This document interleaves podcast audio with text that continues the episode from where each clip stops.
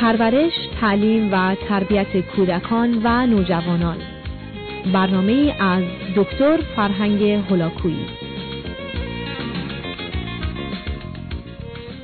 بینندگان عزیز و ارجمند سروران گرامی در بخش پیشین به این نکته اشاره کردم که به نظر می‌رسه اگر مایلیم فرزندی داشته باشیم که از سلامت روانی برخوردار باشه احتمالا در ده زمینه باید مواظب حالات و رفتار عزیزانمون و یا خودمون باشیم. مورد اول همان گونه که عرض کردم این بود که تولد کودک بتونه به راحتی به سهولت و خوبی به انجام برسه. و مورد دوم مسئله درد و رنج در چهارده ماه اول زندگی است. پدر و مادر باید همه توانایی های خودشون رو به کار بگیرن تا بتونن فرزندشون رو از اینکه دردی بکشه و رنجی ببره دور نگه دارن. در چهارده ماه اول جایی به جهت درد و رنج در زندگی کودک نیست. متاسفانه توهمی در این زمینه تا سالها میان مردم شایع بود و وجود داشت که کودک انسانی درد نمی‌کشه. و چون کودک بعد از مدت کوتاهی آرام می‌گرفت فرضشون بر این بود که درد کمی می‌کشه یا اصلا درد نمی‌کشه. و در نتیجه برخی از اوقات حتی کار جراحی و عمل رو و یا رفتار دیگری رو با کودک روا می داشتن و حالا که امروز می‌دونیم کودک انسانی علاوه بر پنج حسی رو که همه ما داریم و او هم داره دو حسش از کودکی دقیقا کار می‌کنه. یکی مسئله درد هست و دیگری درجه حرارت یا گرما و سرما. کودکی که در شکم مادر با درجه حرارت 38 زندگی کرده در وقت ورود به این دنیا حتما احساس سرما می‌کنه و به همین جهت است که مراقبت های اولیه باید صورت بگیره تا بدن او گرم باشه و بدون تردید آغوش مادر بهترین گرما رو می‌تونه به او بده. به هر حال آنچه که اهمیت داره این هست که کودک انسانی باید از هر نوع درد و رنجی دور نگه داشته بشه متاسفانه برخی از بچه ها به دلایل فراوان که هنوز کاملا ناشناخته هست گرفتار درد جهاز حازمه یا معده میشن. و این تا سه ماهگی می‌تونه ادامه پیدا کنه. و این درد مخصوصا وقتی که پدر و مادر کاری براش نمی‌تونن بکنن و فقط می‌تونن فرزندشون رو اگر او اجازه بده و نشون بده در آغوش بگیرن و امید این رو داشته باشن که این دو سه ماه پشت سر گذاشته بشه اولین و بیشترین ضربه رو به فرزند من و شما می‌زنه. دوم موضوع گوشدردهای مکرر و مخصوصا عفونی فرزند من و شماست. بنابراین وقتی که کودک انسانی با مسئله گوشدرد همراه میشه به ویژه اینکه برخی از اوقات بسیار شدید و آزاردنده است باید همه کوشش ها رو به کار برد که اون رو بتونیم از این درد دور کنیم. بیماری های دیگری مخصوصا بیماری هایی که دردآور هستند می‌تونه کاملا زندگانی کودک رو در چهارده ماه اول با مسائل و مشکلاتی همراه کنه. زدن واکسن برخی از اوقات برای بچه ها بسیار سنگین و گران تمام میشه. خیلی از کودکان مخصوصا بعد از شش ماهگی احساس خوبی از این ندارن که مادرشون اونها رو در اختیار غریبه ای می‌گذاره که چنین دردی رو به او وارد می‌کنن.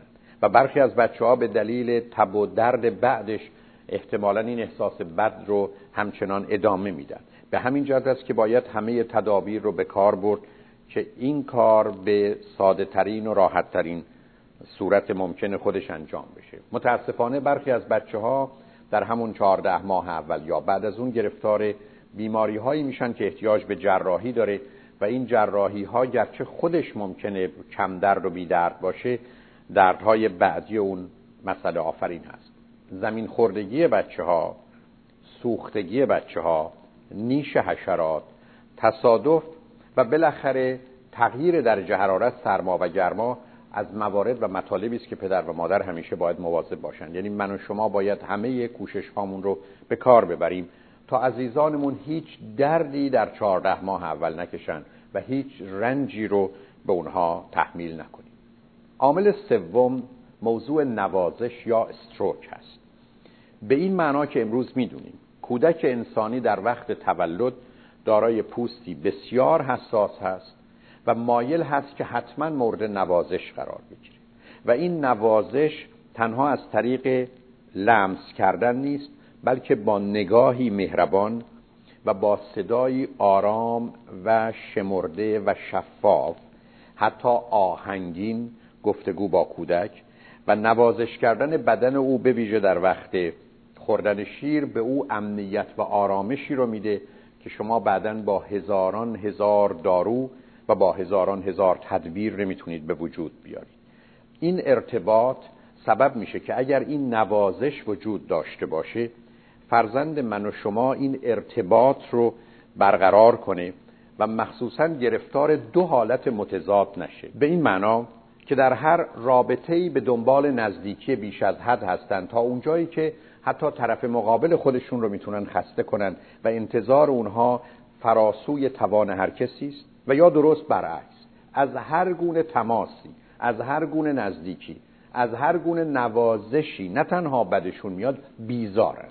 یعنی مایل نیستن هیچ کس به بدن اونها نزدیک بشه و یا اونها رو لمس کنه. و این هر دو دقیقا ناشی از آسیبی است که کودک انسانی در چهارده ماه اول خورده و از نوازش مادر دور بوده. به همین جهت است که می‌دانیم حتی کودکان می‌تونن به دلیل نبودن نوازش بمیرن یعنی صبح که سراغ اونها میرن در بسیاری از شیرخارگاه ها یا در کنار مادرانی که به دلیل اعتیاد یا به دلیل بیماری روانی یا به خاطر نادانی به فرزندشون چند روزی توجه نمی‌کنن وقتی که سراغ کودکشون میرن در خواب مردن. و نشون میده که موضوع نوازش نیاز بسیار مهم و اصلی و اساسی است که خوشبختانه در وقت شیر دادن مادر به فرزند همه اون جنبه ها گرمای بدن مادر بوی بدن او بوی شیر نوازشی که می‌کنه نگاهی که می‌کنه لبخندی که داره صدایی که داره همه و همه رو می‌تونه برای فرزند فراهم کنه و بدون اون گرفتاری خواهد بود که در این باره توضیح بیشتری عرض خواهم کرد. عامل چهارم مسئله تحریک و تحرک و برانگیختن کودک و درگیر و فعال کردن کودک در زندگی است. به این معنا که کودک انسانی نمی‌تونه لخت به جایی بیفته نمی‌تونه به بهانه اینکه صداش در نمیاد و بچه آرومی هست مورد توجه و اعتنا قرار نگیره.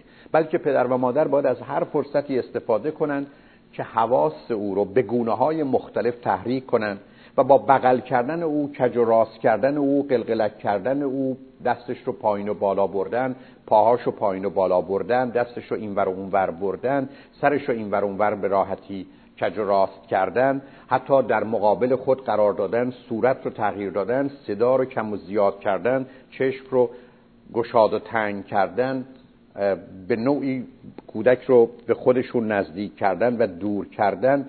سر رو به صورتهای مختلف حرکت دادن در تمام این زمینه ها شرایطی رو فراهم بکنن که کودکش رو بتونن برانگیخته کنند و درگیر و فعال کنند تا بتونه روابطی رو که در میان سلول های مغزیش احتیاج داره به وجود بیاره رو فراهم کنه. معلومه که در یه چنین حالتی هر نوع اشیایی که می‌تونه توجه کودک رو جلب کنه و مشغول کنه هر نوع صدایی و یا حرکتی یا نوری و یا رنگی به بچه می‌تونه کمک کنه. یکی از اونها بعد از حدود دو ماهگی گردش هست چه در داخل اتومبیل وقتی که به او فرصت میدن منظره های دوربر رو ببینه به ویژه اون زمانی که اتومبیل آهسته حرکت می‌کنه چه وقتی که در گالسکه است. ولی بهتر از اون اون زمانی که در آغوش پدر یا مادر هست و یا روی گردن پدر و مادر هست یا جلو پدر و مادر یا پشت پدر و مادر بسته است. به بیان دیگه فرصتی پیدا می‌کنه که با تنوع جهان و دگرگونی های اون آشنا بشه. البته این تغییر و دگرگونی باید به آهستگی صورت بگیره تا کودک بتونه اطلاعاتی رو که از بیرون می‌گیره به نوعی در اون ساختار ذهنی خودش جا بده و به حوادث و اتفاقات قبلی که در زندگی داشته پیوند تا از این طریق بتونه یه مجموعه هماهنگی رو برای خودش به وجود بیاره. درست در مقابل این حالت که تحریک یعنی موتیویشن و تحرک کودک است مورد شماره پنج درست برعکس جنبه یک نواختی و شباهت رو داره. به این معنا که کودک انسانی باید درباره روابط اصلی و اساسیش و حوادث مهم زندگیش همه جا یک دست و یک نواخت با او برخورد بشه. تا اونجایی که بهترین کودک کودکی است که فقط یک نفر از او مراقبت می‌کنه و اگر پدر یا دیگران به مادر کمک می‌کنن کمک می‌کنن دقیقا کاری رو انجام میدن که مادر با فرزندش انجام میده. اصلا به دنبال تنوع و تفاوت رفتاری نیستن. همیشه او رو در یک جا می نشانند که به او غذا بدن. همیشه اون رو با یک نوع فنجان یا لیوان و بشخاب آشنا می‌کنن و به بیان دیگه دنیای کودک رو اینقدر ثابت می‌گیرن که همه چیز برای او از ثبات و قراری برخوردار باشه. در یک اتاق کاغذ دیواری اتاق رو عوض نمی‌کنن محل رو دگرگون نمی‌کنن.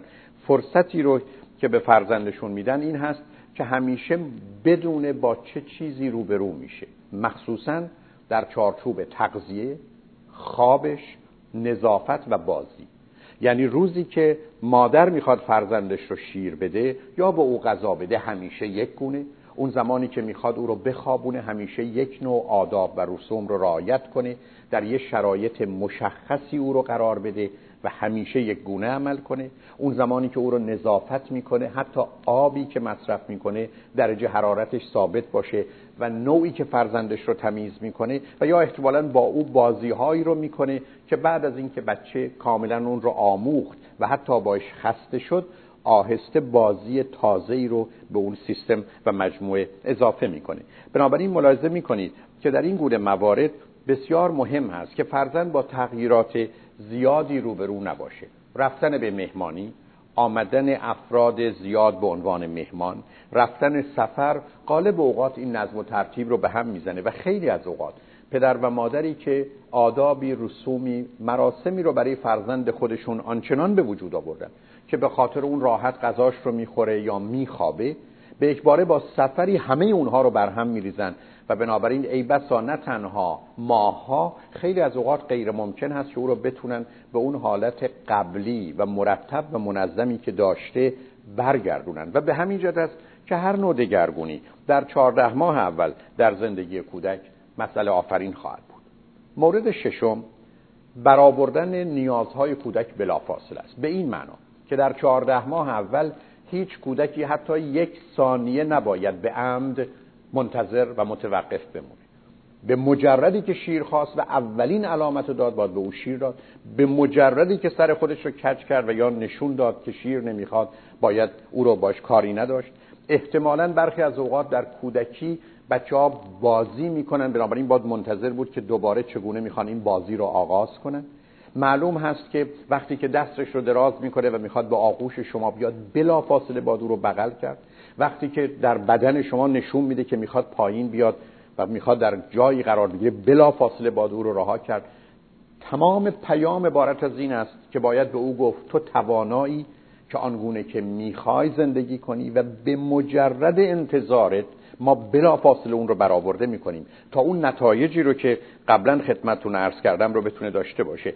بنابراین به هیچ وجه پدر و مادر در هیچ شرایطی قرار نیست هیچ چیزی رو به فرزندشون تحمیل کنن مگر اینکه ضرورت پزشکی داشته باشه. اون زمانی که به او واکسن می‌زنن. و الا دنیای کودک از آن اوست و او تعیین کننده است که می‌خواد بخوابه یا نه می‌خواد در آغوش باشه یا نه می‌خواد غذا بخوره یا نه می‌خواد احتمالا سرش رو به این سمت یا اون سمت ببره یا نه. و اگر از من و شما انتظار داره که براش آواز بخونیم اگر انتظار داره که بهش لبخند بزنیم اگر به نوعی پیامی میفرسته که ممکنه در هشت یا ده ماهگی کاملا مشخص باشه بازی رو انتظار داره من و شما قرار نیاز کودک رو بلافاصله برآورده کنیم.